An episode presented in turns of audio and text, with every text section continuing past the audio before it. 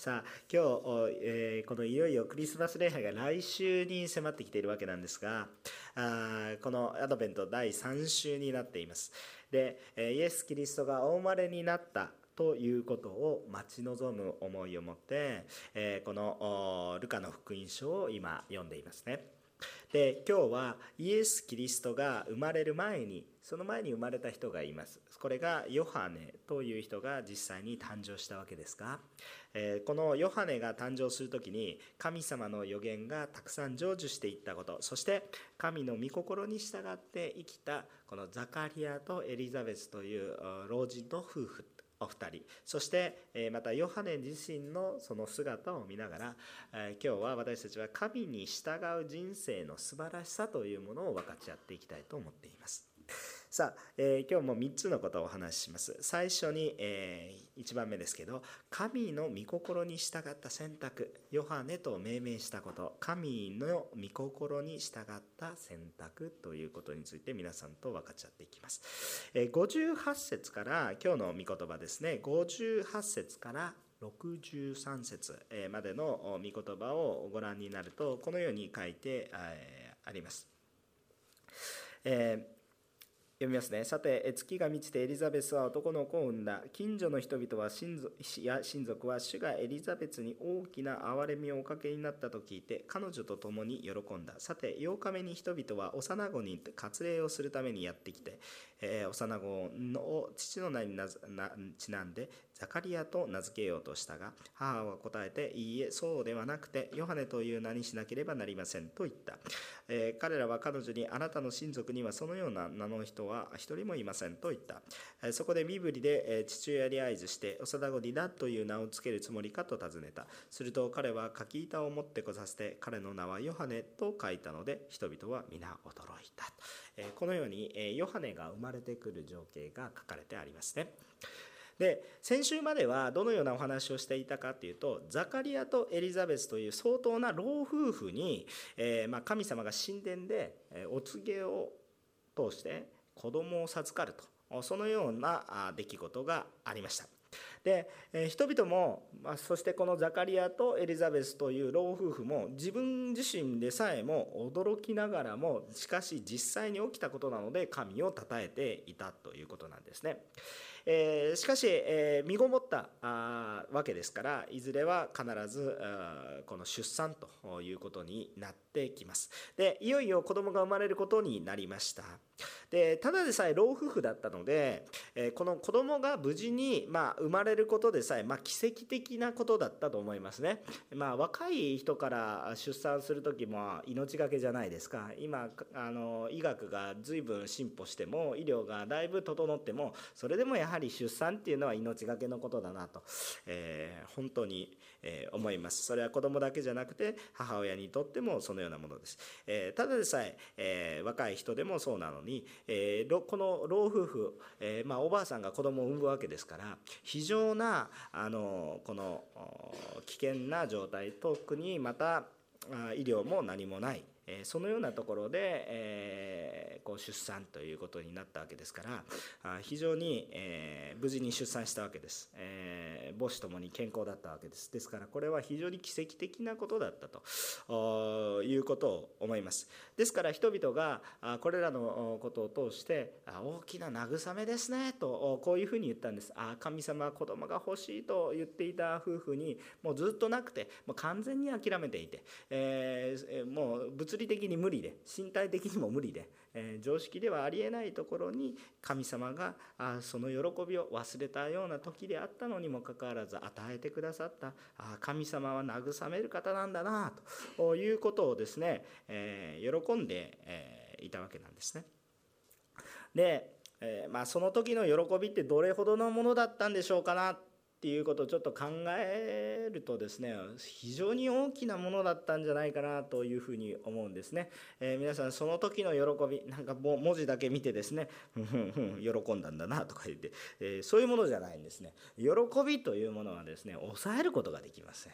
溢れ出してくるようなものです。そうですね。喜ぶ、嬉しいんですよね。えー、本当にえー、昨日もたくさんの子どもたちが来て、本当にこのために労をしてきた人たちのうちにはね、表現できない喜びがあふれるんですよね。もう喜びがあふれる、もうこれはね、はい、喜びましたとか言って冷静に言ってる場合じゃないんですよ。喜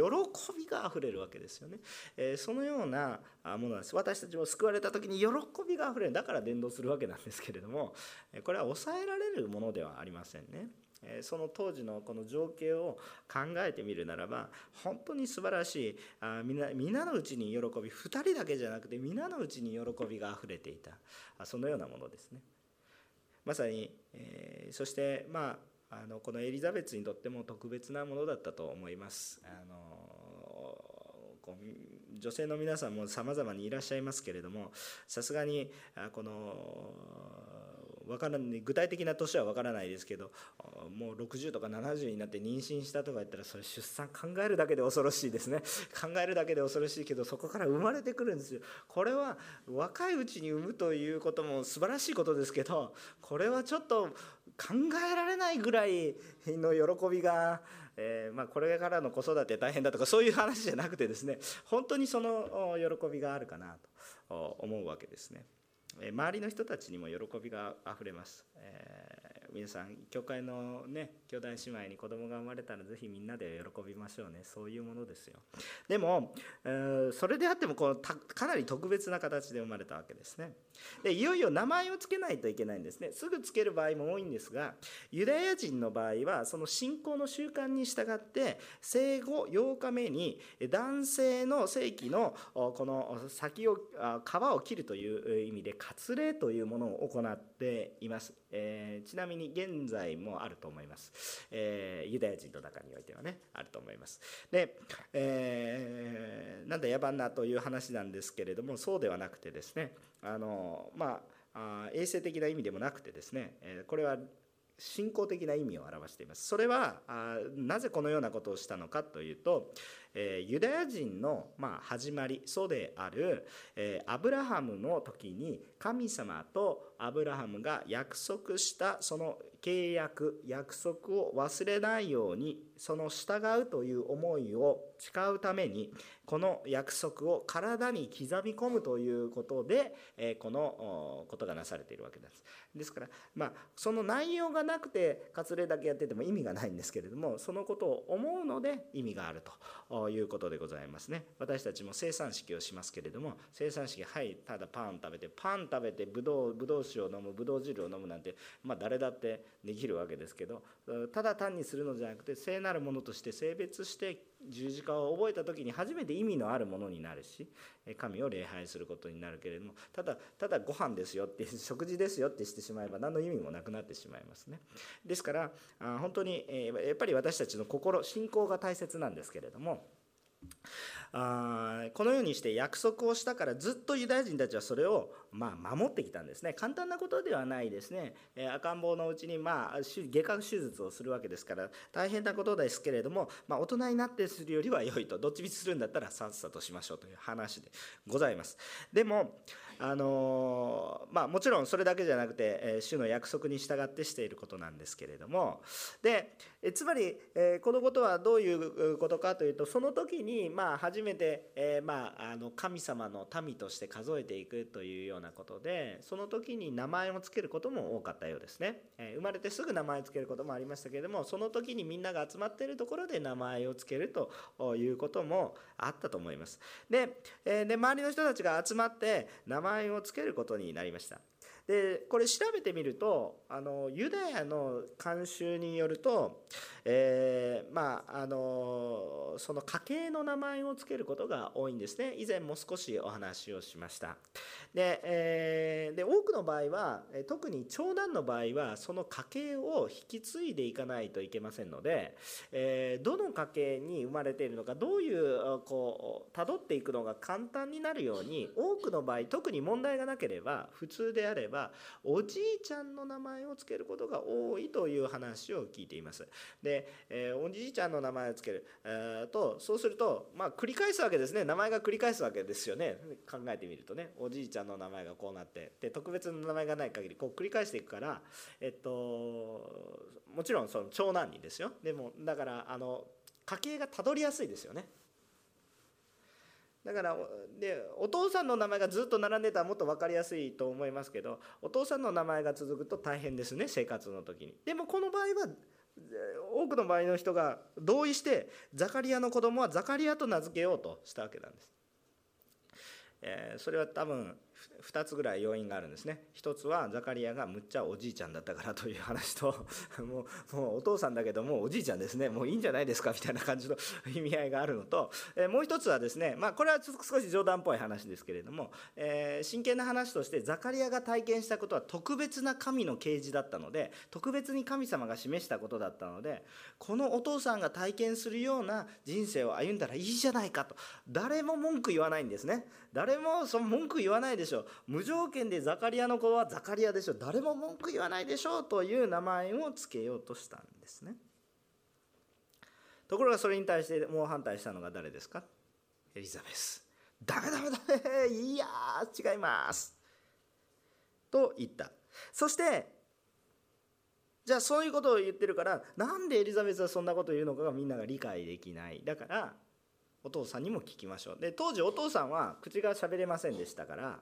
あ喋れなくなってたんですね。今日初めて来た人がいたらあれなので喋れなくなっていたんですけれども、こうそれはですね、まあ後で話します、なぜ喋れなくなっていたか。しかし喋れなかったので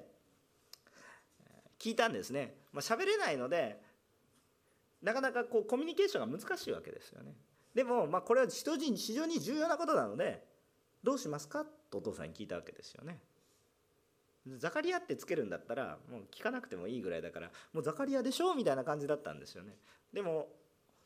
奥さんが「ダメダメ」って言うから「なぜでしょう」やっぱり命名権はお父さんにあるかなと思ってお父さんに聞くわけですね。そうすると喋れないので書くわけですけれども、筆談するわけですけれども、そこで書くのは「彼の名はヨハネ」と書くんです。時々言葉が喋れないとそこから発せられるメッセージって強烈ですね。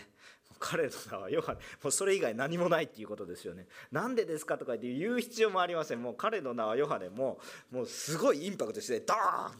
私はベラベラいっぱい喋っていますけど、本当に伝えたいのは神は愛ですっていうぐらいで、それでメッセージを割れた方がインパクト強いのかもしれませんけれども、はい、本当にインパクト強いです。あ、彼の名はヨハネにしなければいけないんだっていう話ですね。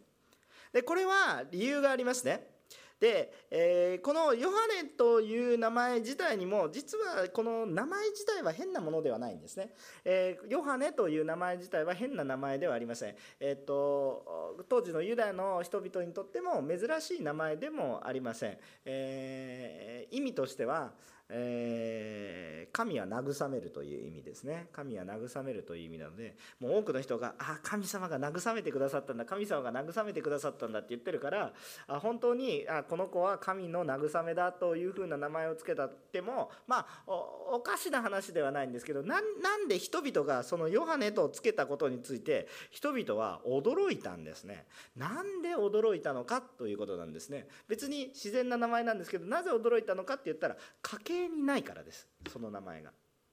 ユダヤの人たちはその家系をすごく重要視したんですね。日本人なんかよりはるかに重要視してます。韓国人なんかよりもなんかって言ってるばかりですけど、あのあのなんかって失礼な言葉じゃないですよ。韓国人とか日本人とかアジアの人たちよりもはるかに家系を重んじてます。皆さんおじいちゃんの名前持ってますか？私は持ってないです。まあまあ、全くかけ離れた名前を持っていますけれども、そうでしょ。漢字一文字ぐらい持ってるかもしれないし、まあ、それに似たような意味の名前を持ってる人はいますけど、全く同じ名前を持ってる人いないでしょ。その家系を明らかにするためなんですけれども、なぜ家系を明らかにするかって言ったら、神様の約束を大切にしようとしてたからなんです。ですからそれぐらい、あのー重要なことなんです。で、まあ、これちょっと余談な話なんですけど、よくキリスト教を信じてると祖先を大切にしないんだって、えー、おっしゃる方いらっしゃいますけど、全く逆ですからね。イエス様を信じる人は父母を敬えが徹底されていきますから、逆ですからね。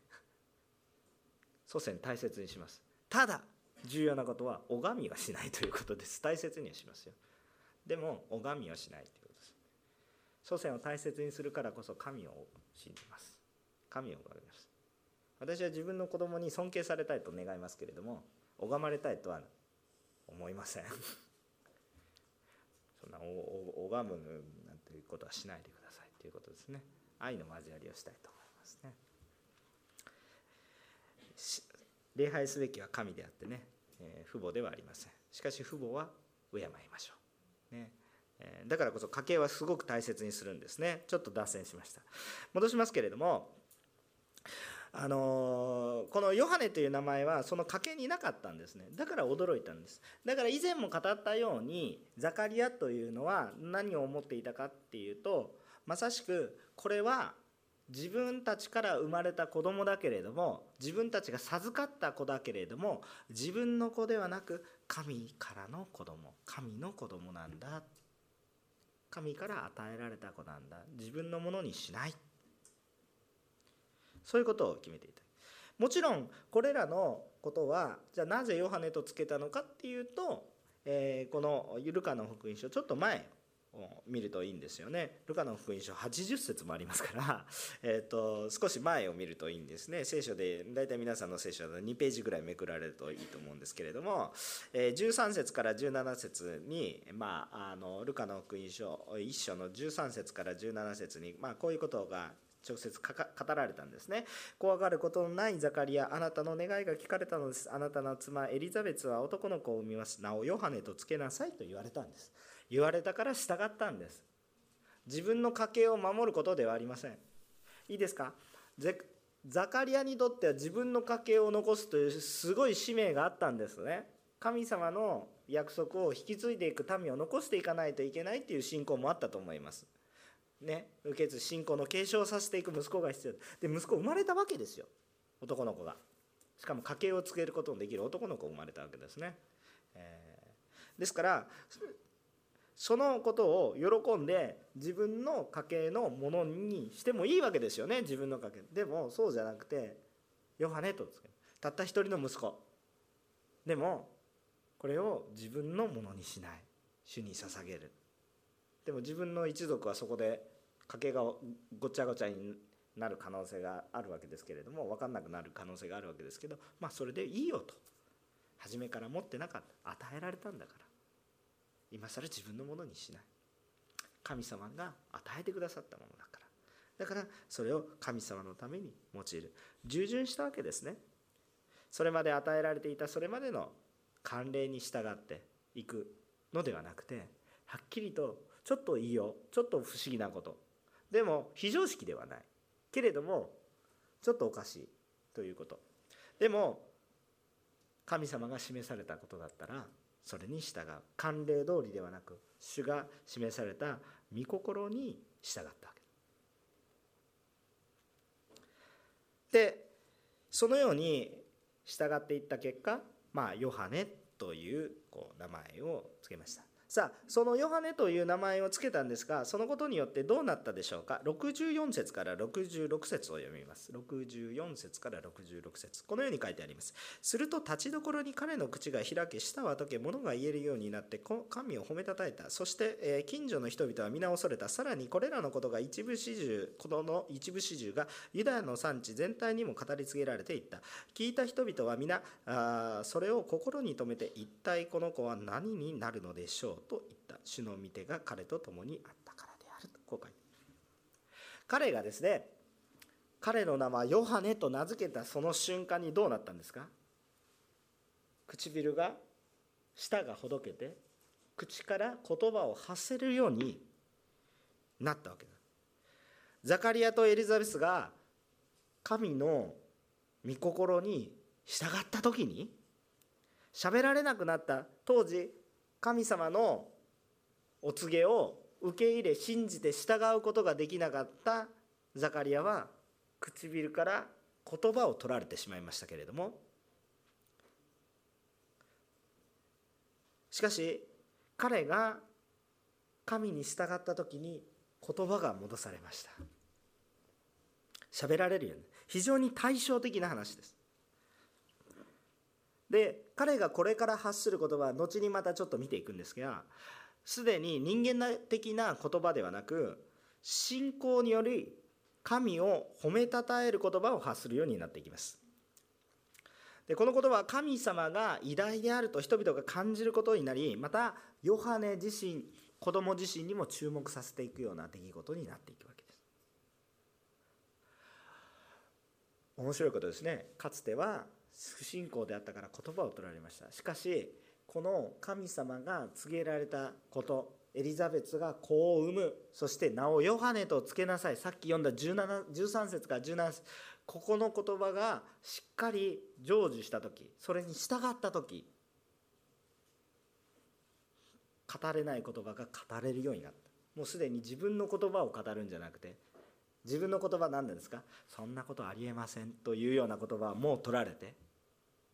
主の言葉を語るようになっています。信仰の言葉を語るようになっています。かつては不信仰の言葉を放ちました。しかし今度、それまでずっと喋られなくされました。そして主に従った時に主の言葉を語ることが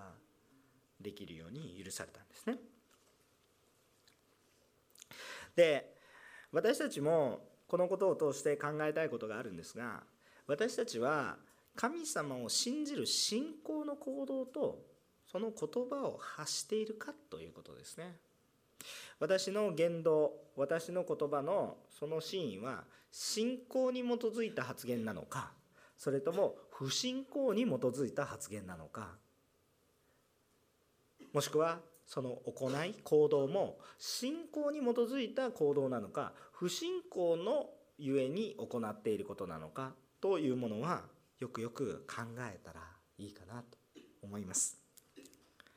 今日私たちも主を告白するものでありたいと願います。主に従うこと、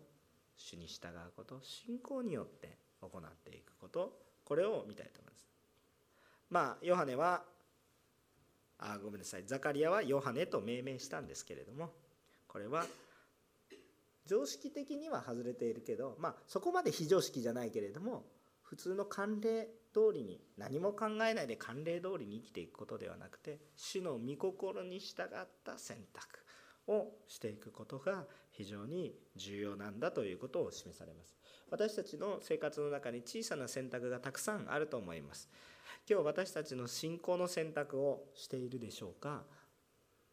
小さなことでいいと思いますよ。あの大きなことをしないといけないときは大きなことをするときもありますけれども、普段のその小さなところ、ああ今日誰かに伝道しようかな、もしそれが信仰の選択であるならば、それに基づいて行動してほしいと思います。まあいいや、今日はしなくてもできるのにしないというのは、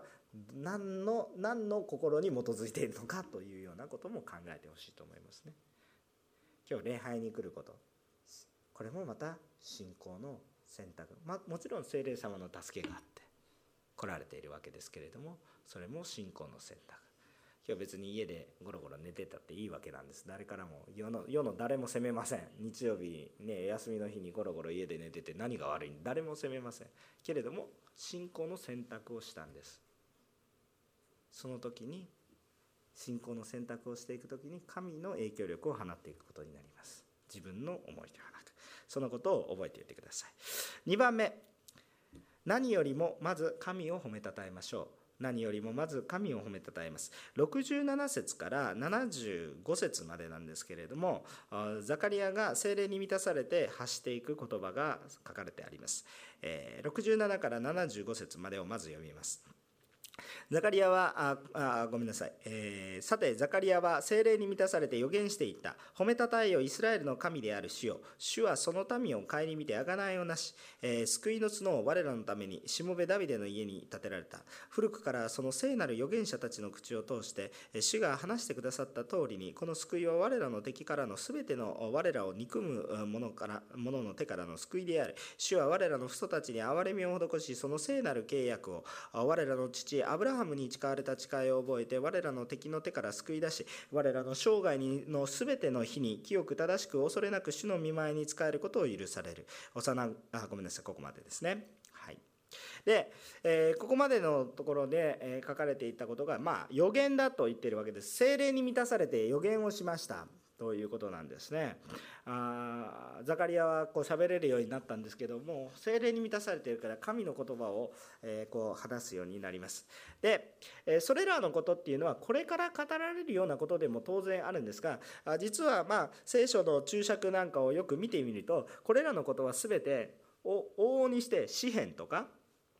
えーまあ、その他、まあ、三箇所だとか、まあ、いろんなところに創世記だとかいろんなところにすでに、えー、語られた言葉の引用であるということが大体分かっているようです。ですから彼は祭司でしたので聖書に通じていたと思います。旧約、今では私たちでいう旧約聖書に通じていたと思います。ですからこれの祭司ですから主を賛美する賛美はたくさんしていたと思いますね、えー、ですからその賛美がああこれがこの意味なんだ、かつて約束された約束の成就が今来ているんだという思いがあふれてきて、その賛美があふれている、神様を褒めたたえている状態なんですね。で、えー、ザカリアがあこの主を褒めたたえる状況っていうのは一体どういうことかっていうと、ザカリアは今子供を出産して子供を目の前にして神を褒めたたえてるんですね。 で, でそうするとえー、普通だったら神を褒めたたえるのはいいんだけれども、自分の子供に対しての言葉の方がたくさん生まれてくるのが自然じゃないでしょうか、えー、例えば自分の子供が生まれましたと、えー、神様ありがとうございます、えー、この子は本当に祝福の道を歩むことができるでしょうとかいうようなことがねあの示されていたらそれをね、えー、語るんじゃないかなと思うんですけど、よくよく見てみると、えー、このなろくじゅうはっせつからななじゅうごせつまでの間に語られているこの言葉はヨハネに向けて語られた言葉ではなく、後に生まれてくるイエスについて語られている言葉なんです。今自分の目の前に子がいるんだけれども、その子への祝福の言葉ではなくて、その子の予言の言葉ではなくてイエスに対する予言なんですね。これはつまり救い主に対する予言の言葉なんです。ヨハネの対してのことです。自分の子が生まれているにもかかわらず、そこに祝福をすべき子がいるのにもかかわらず、まず神様を褒めた、これを神様を褒めたたえるのは分かりますけど、その内容が褒めたたえる内容が救い主について、つまり別に生まれてくる子に対しての祝福の言葉、予言の言葉なんです。だから普通考えてみるとちょっと順番違いますよねって思うわけなんですけれども、しかしこれが実質的には正しいわけなんですね。後に来られる救い主主イエス、なぜそのことがザカリアには分かるかというと、じゅうさんせつからじゅうななせつにもうさっきも読みましたけどはっきりと答えられているんですね。主はこれは救い主の前触れですよ、主が来られる前触れとして。だからザカリアは何を喜んだのかって言ったら、自分が子が生まれたこと以上に救い主がもう来られるということを実感したから、それを喜んだんです。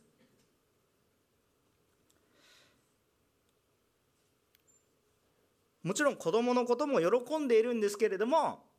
救い主を崇める、もう来られるということを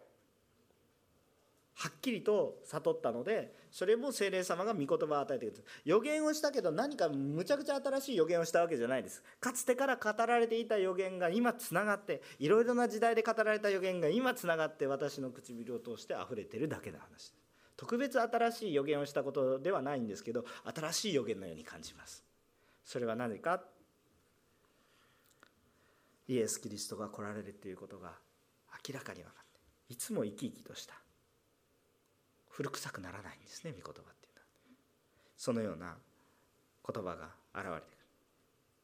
だからザカリアっていうのは祭司の家系だから、ちょっと聖書的に難しい話をします。祭司の家系はレビ族という部族の家系なんです。だからザカリアはレビ族という部族の家系にあるにもかかわらず、この話をしているのは予言の通りダビデの家系からダビデの家系から、もうザカリア分かってます。誰のことですか、もうね、マリアの話ですよ、マリアの話ですよ、もうザカリアには分かってるんです。なんでエリザベスに妊娠ろっかげつの時にマリア来てますからね、分か、分かります、それは当然分かる、分かるわけです。だからだ誰が生まれてくるのか、ろっかげつごにもう生まれてくるっていう、ろっかげつごっていうかです、ね、ろっかげつごではないですね、まあ、それぐらいのね、半年後ぐらいには大体生まれてるっていうのが大体あの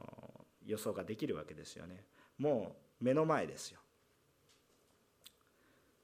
だからユダ部、ユダ部族ダビデの家系の話をしてるんです。それろくじゅうきゅうせつですよね。ダビデのザカリアはレビ族だからレビ族の祝福の歌を歌えばいいのに、そうじゃなくてダビデの家系の話をしているんです。でさらにその歌は遡って誰に登りますか、ユダヤ人の祖アブラハムの約束まで至ってますよね。ななじゅうさんせつ、我らの父アブラハムに誓われた誓いを覚えてって言ってるじゃないですか。だから神様の約束は救い主が来るよ。どこに来るよ？アブラハムの子孫に来るよ。ダビデの子孫に来るよ。そして今日イエスとして生まれるよということを褒めたたえずにはいられない。でそのことが見えるわけですね。で当然与えられたヨハネという人も素晴らしい人なんです。ね、あのこのヨハネという人はあの本当に素晴らしい人で、えーまあ、イエス様自身がですね、あのこれ以上の人はもう生まれませんと告白したんです。また後にもちょっと引用しますけれども、それほどの人なんです。だから素晴らしい人で、えー、本当にあの愛すべき方なんですけれども、実際親も愛したと思いますけれども、でも後に来るイエス様とは比べ物にはならないということ。後に来るイエス様とは比べられない。だから私たちも目の前にあるものがどれほど素晴らしくても、それを神様と比べてはいけません。つまり神様と他のものを比べたら、それは偶像化しているということになるわけですね。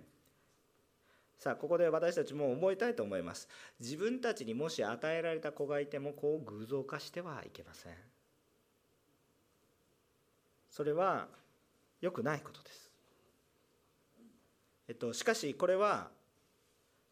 別にその子を大切にしなくてよいと言っているわけではありません。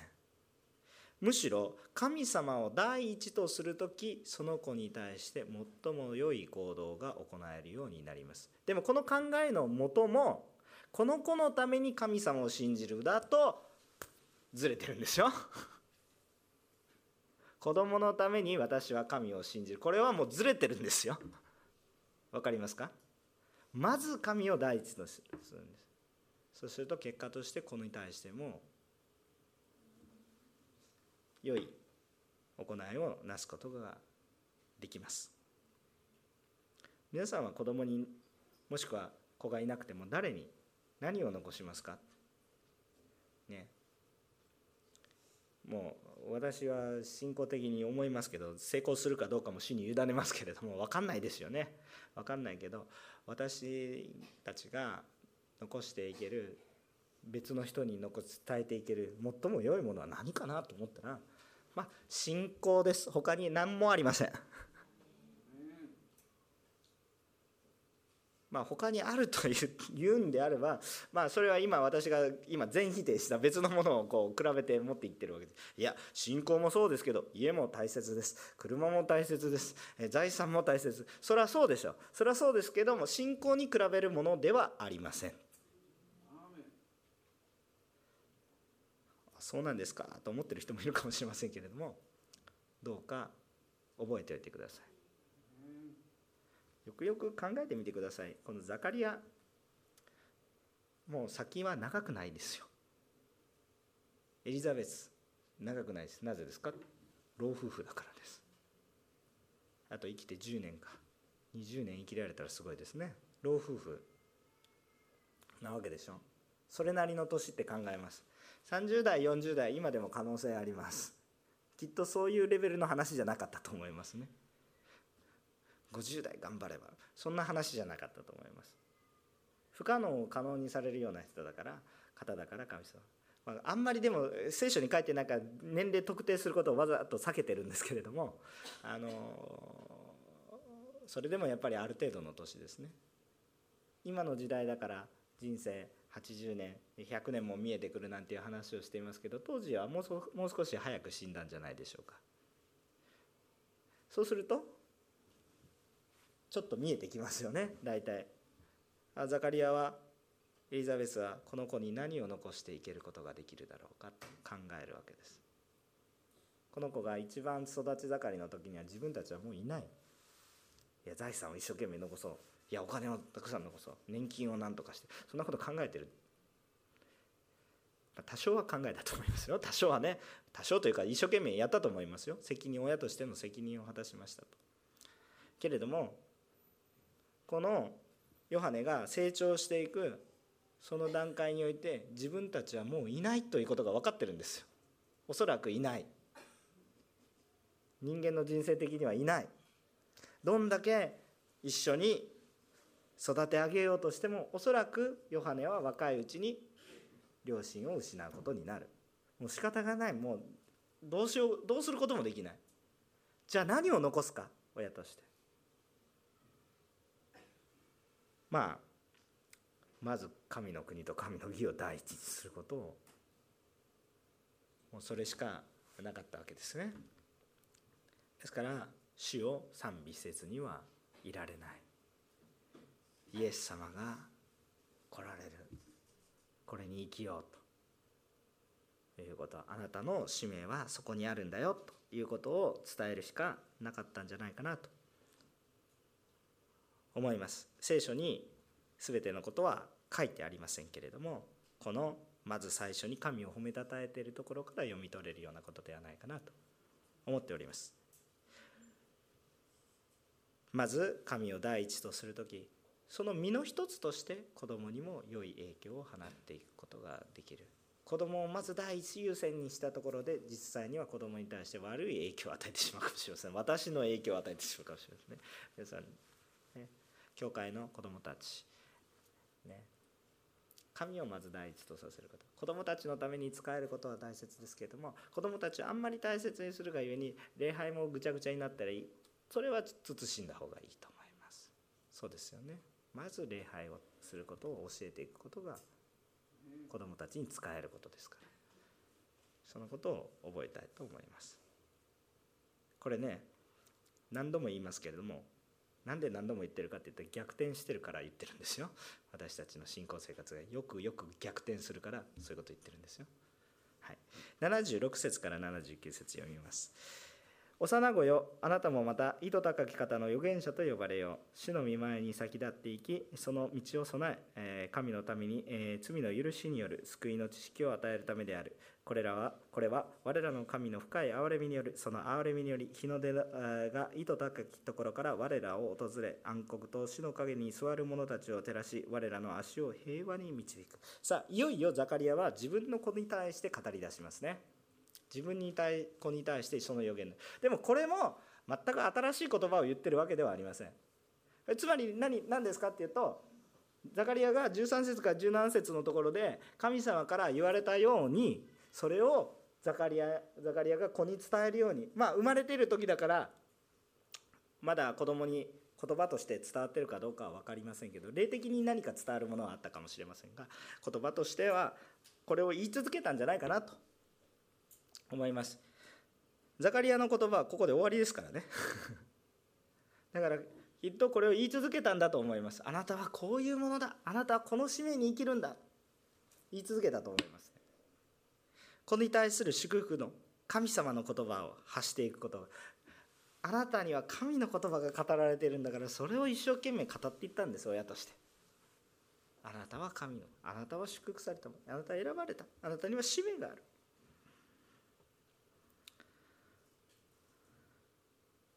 人々もこのザカリアの言葉があの実はすでに語られていた言葉なんですけれども、ザカリア聞いた本人から肉声を通して語られる言葉っていうのは初めてだったと思いますね。今まで舌がもつれてましたから。しかし主に従うことによってその真意を語れるようになりました。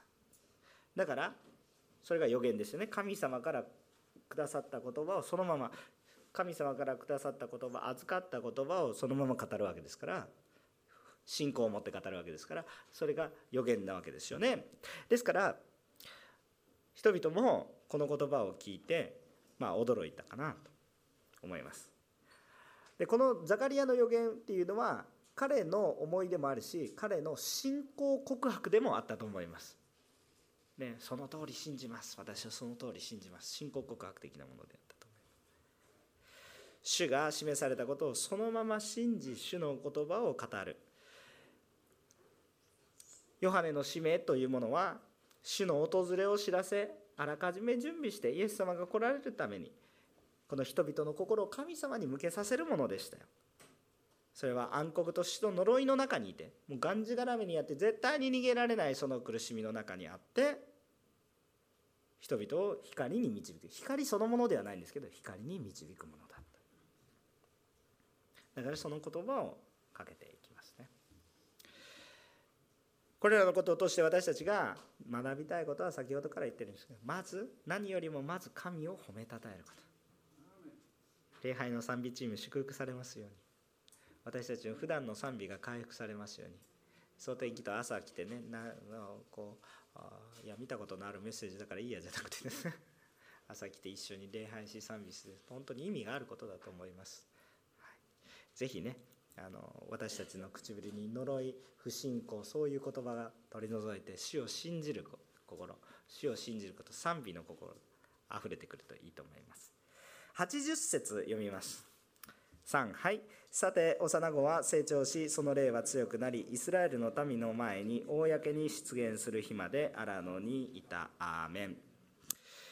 さんばんめのことは何かって言ったら、若いうちから主に従うというポイントです。若いうちから主に従いましょう。えー、はちじゅう節、なかなかはちじゅう節までいかないですけど、今日ははちじゅう節読めて嬉しいですね。はい、ヨハネっていう人が成長し、霊的にも強くなります。成長していきます。影響力を放つようになり、荒野で、えー、暮らすようになりました。えー、これはヨハネが神の召しに従って生きた証拠ですよね。うんまあ、そうなんですけれども、ちょっとこの一節だけしか書いてないことをちょっと黙想したんです。たくさん黙想したんです。実は今回メッセージの中で一番黙想したんじゃないかなと思います。あの何を黙想したのかなと思うと、人々がヨハネの前人あ、まあ、人々の前にヨハネが現れたのは何歳ぐらいだと思いますか？これ は, はっきり分かります。これははっきり分かります。特定できます。まあ何歳ってバーンとは言えないんですけど、大体何歳ぐらいかははっきりと分かります。にじゅう代後半からさんじゅう代前半ですね。にじゅう代後半からさんじゅう、なん、なんでですか？イエス様十字架にかかったのさんじゅうさんさいでしょ。イエス様とヨハネは同い年でしょ。ではっきりと分かります。でイエス様も若かったんだな。バプテスマのヨハネとか言ったら、アラノでなんか人々を悔い改めに導きてバンバン洗礼授けてるから、すっごいなんかこうなんか長老みたいな、ひげぼちゃぶわーみたいな、ひげはいっぱいあったかもしれませんけど、決してそのひげは白くはなかったと思いますね。きっと若造ですよね。皆さんにとっても私はどちらかというと若造の部類に入ると思いますけれども、皆さんも我慢して聞いてらっしゃると感謝します。でもそれは私の権威があるからじゃなくて、主の権威に従われてるからですね。その通りだと思います。ヨハネだってにじゅう代からさんじゅう代ですよ。むちゃくちゃ若いですよ。私よりももうすでにじゅっさい以上若いです。でも多くの人たちが荒野に神の御心を聞きにや行ったんです。でなぜでしょうかっていうと、まず第一にヨハネの誕生が奇跡的であったからですよ。全ての人たちがこれは神の技だ、この子はどうなるんだろうって言って注目の的だったんです。ユダヤ全土の産地全体にそのことが伝わったって書いてあったでしょ。だから全ての人が大体もうヨハネというなんかとんでもないやつが生まれたぞ、あの子はどうなるんだってずっと追跡していたような感じですよね。か彼はずっと有名人だって、生まれた時からずっと有名人、生まれも最長の子供ですよ。血統もいい、モーセみたいなやつが生まれてくるんじゃないかと思ってるね。モーセじゃなくてエリアなんですけどね、まあ、とにかくですね、そのような思いがあったわけなんですよ。まあ、確かにそうなんですけど、それだけかなとも思いますけれども、やっぱり彼が本当に主に従ったからそのようになったなと思うんですけれども、私の素朴な疑問なんです。これ聖書に書いてあるっていうよりも私の素朴な疑問なんですね。これは一体何かって言ったら、若いヨハネがどうして主に従順したかなんですよ。いや、こんな奇跡的なことがあるから従順するのは当たり前でしょ、従うのは当たり前でしょって思ってるじゃないですか。皆さん思ってるけど、ヨハネだって人間ですよ、若い男の子ですよ、なんかもう普通の人間ですよ。だから簡単に言うとね、特別な恵みを受けて生まれてきた子供だけれども、人間は人間なんですよ。特別普通の人間なんですよ。弱さもあるし、欠点もあるし、若ければ遊びたいだろうし、やりたいこともいっぱいあったけれども、ヨハネはなぜ従ったか。私にとっては大きな疑問、いや疑問、私も主に従ってるものですから、そういう意味では疑問じゃないんですけど、若者に接してるし、私も若い頃のいろいろな葛藤を考えてみると、なぜヨハネが主に従い通すことができたかなと、すごく疑問に思ったのは不信仰でしょうか、どうでしょうか。皆さん、ぼぼーっと聖書を読むと、まあそれはヨハネなら神様の与えられた子なんだから、それは従うでしょうと思いますよね。じゃあ皆さんにカウンタークエスチョンしますけど、敬虔なクリスチャンから生まれてくる子供はみんな当然クリスチャンになりますかと言ったら、ハテナマークがいっぱい飛んできます。ならないですよね。いや な, いやなることもあるんですけどと、全員がならないと言ってるわけですよね。やっぱり一人一人が主と出会わないとなれないんですよ。クリスチャンっていうのは毎回主と出会わないと、クリスチャンの子供だからクリスチャンにはならないんですよ。毎回その子がちゃんと主に出会わないとならない。ヨハネっていうのは若い時に父母を失ったんです。やりたいこといっぱいあったと思います。親の枷は若いうちに外れたと思います。うるさいのは外れたはずです。それなりに逆に苦労はあったと思いますけども、親の直接的な親はおそらく早いうちに亡くなって、だから苦労はしたと思いますけど、逆に言うと親の枷は外れてるわけですね。だから自由奔放に生きてもおかしくはない、グレたってもおかしくない。なんで神様私をこんな老夫婦に与えたんですかって神様信じてたとしてもね、私のお父さんお母さん、普通の子供たちみたいにお父さんとお母さんと楽しく過ごしたかったのに、どうしてこんな不幸な家庭にお父さんとお母さんをどうして早く取りましたか。思ったっておかしくないでしょ。もうこうヨハネの人生はもうはちじゅっ節しか書いてない、いち節しか書いてない。でも彼の人生の中に、彼は成長し、その霊は強くなり、イスラエルの民の前に公に出現する日まで荒野にいた。彼はその若い日ずっと荒野にいたんです。だから荒野に何が面白いことがあるんですか。私は日本に田舎はないと思ってるんですけど、そういうことを言うと田舎に住んでる人怒られるかもしれないですけど、私結構な田舎知ってます。あの実家も結構、あの実家というかその父方の実家が岐阜にあって、超山奥にあるんですけど、まだそれでもね便利ですよ、日本っていうのは。あのむものすごい田舎に行っても車でにじゅう、さんじゅっぷんに行けば全部揃うものが売ってる場所があるわけですよ。もうだから日本に田舎はないと思いますけど、この当時の荒野って言ったら本当に文字通り何もない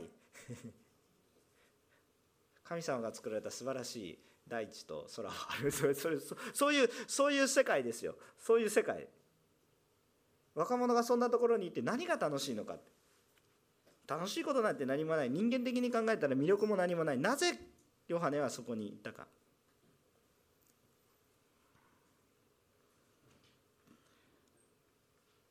まず人間的に考えられることは、一つはやはりその亡くなる父から、あなたの使命はこうあるべきですよと教えられたこと。でもいいですか、まあここにも若者いるんですけど、親父から言われたってそんなこと従うかと思ってるやつはこの中にたくさんいます。大人になっても一緒ですよね。私もそうの一人かもしれませんけども、あの父親に言われたら、他の先輩から言われたらうんうんって聞くけど、父親から言ったらくっそと思うやつはいくらでもいます。この中にい る, いるんだったら悔い改めてください。でもまずそう言われたことが一つあった。くさびのようにそれが信仰を継承した。でももう一つね、あの大きなことがあったと思います。ヨハネはそれを聞いたから、いやいや荒野に行っていやいや神様のことを伝えていたら、そのにじゅうだいさんじゅうだいのその若者のところに老若男女の苦しい人たちが救いを求めてやってくるかという話なんです。いやいややってる人です。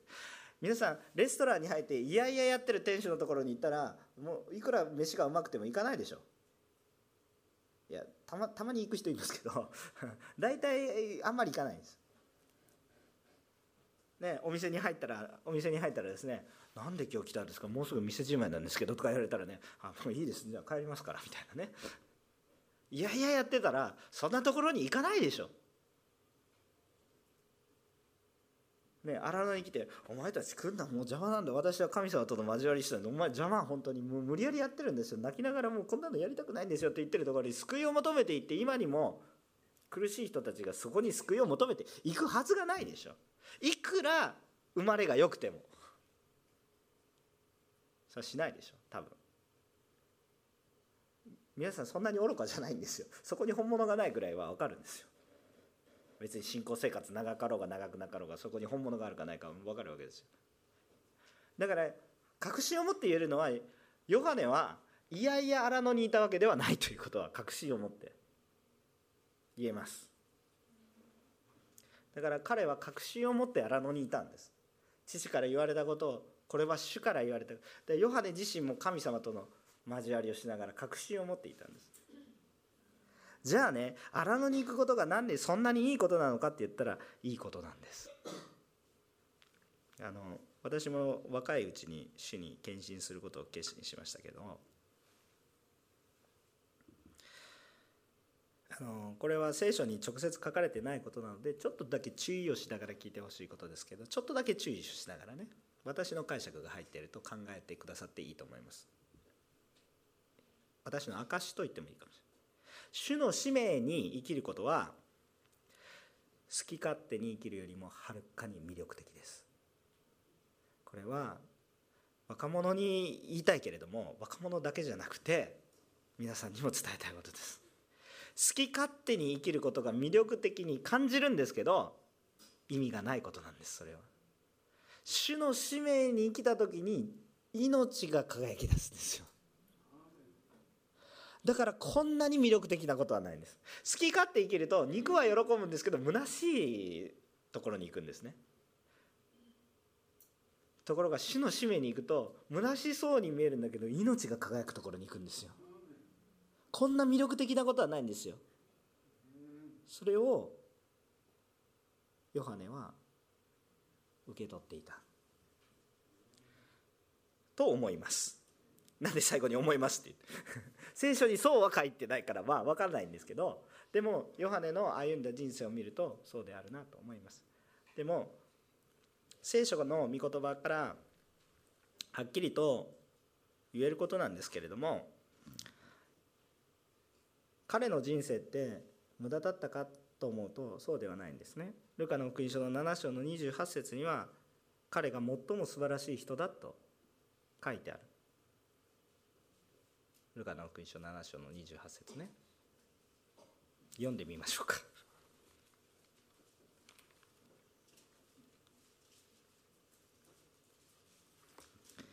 はい、こう書いてあります。ちょっと待ちます。読みますよ。あなた方に言いますが、女から生まれた者の中でヨハネより優れた人は一人もいません。しかし神の国で一番小さいものでも彼、彼より優れています。なんかすごいこと書いてますけどね。前半も恵まれますけど、後半もやばいこと書いてありますね。あの彼より素晴らしいものは地上にいない。これからも生まれてこないです。イエス様が評価してますから間違いありません。私がなんとなく言ってたら違いますけど、私の感想じゃなくてイエス様が言ってるから間違いありません。ヨハネより素晴らしい人はここにはいません。信仰の素晴らしい人はね。でもこれヨハネより素晴らしい人はいないって言ってるのか、モーセとかアブラハムよりもある意味ね優れてるもの、まあそういうことなんです。文字通り信じます。でも天国に行ったらヨハネよりも、皆さんが天の御国に行ったりヨハネより優れたものになりますね。これすごいことですね。すごいこと言ってます、はい、でもこんな彼です。でもこの彼の人生は、こんな素晴らしい彼の人生はどうやって終わりますか。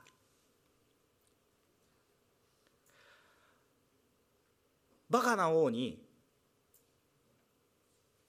間違っていることを間違っていると言ったんです。そしたら捕まえられて、バカ騒ぎをしているお酒の席でふざけた約束によって殺されます。彼の人生虚しいと言いませんか。その最後はなんとなんか壮絶な戦いを経てなんとかって言ったらいいけれども、バカ騒ぎをしているところにお酒の席のふざけた約束で王様の見栄によって殺される、そんな人生ですね。若いイエス様の年、まあ、さんじゅうぜんはんにおいて天に召される。荒野で生きて福音を伝えたけれども、信じたものも多かったけど、結局最後はお酒の席のバカな約束によって殺された預言者ですね。彼が幸せだったと思いますか？幸せだったと思います牧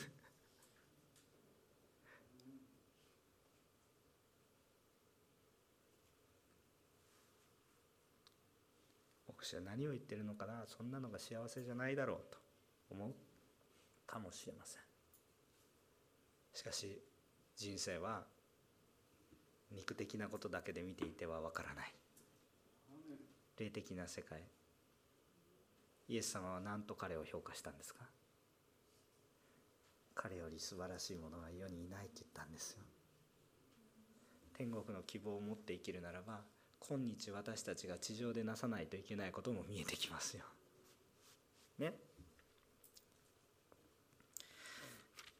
伝道者の書じゅうに章の一節。伝道者の書じゅうに章の一節。これを読んで終わっていきたいと思いますが、伝道者の書じゅうに章の一節、こう書いてあります。お読みします。あなたの若い日にあなたの創造者を覚えよ。災いの日が来ないうちに、また何の喜びもないという年月が近づく前に、できるだけ早いうちに私たちは主を知りましょう。もう私は老いてしまった、関係ありません。できるだけ早いうちに主を知りましょうね。自分はもう年を取った、関係ありません。あなたのできるだけ若い日にあなたの創造者を覚えましょう。そうするとその分だけ神様の影響を与えることができます。ね、主と共に歩まない人もったいないです。後から主を信じましょう、ね、できないんですから、いつ死ぬか分からないし、いつ神の時が来るか分からないです。そんなタイミングよく信じることがまずできないというのがまずはそもそもの問題とともに、神様と共に生きないということはどういうことをするかといったら、神様の恵みを捨ててるようなもんですね。もったいなすぎます。受けてください。神様の恵みを見てください。なんか人生を無駄にしてるような生き方なんです。それは神様の恵みを受けて生きていくと、すごく人生が価値のあるものになります。いいですか？楽な生活をするとは言ってないんです。価値のあるものになると言ってるんです。意味がある人生になると言ってるんです。その人生は苦しみがあっても乗り越えるほどの力が与えられます。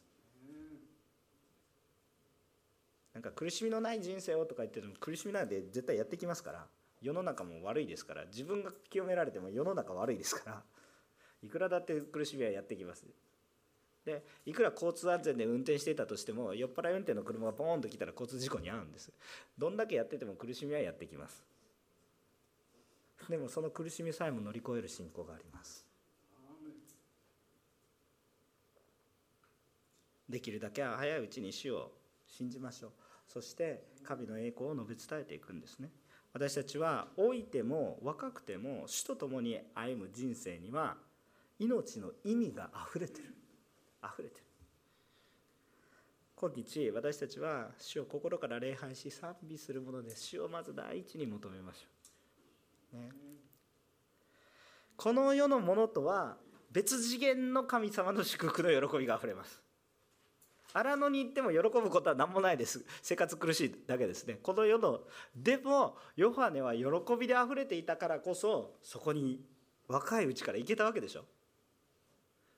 苦しいだけで嫌々だったらそこに人は集まらないから、喜びを持ってやってる、溢れてるんですよ。その喜びはこの世が与えることができないものです。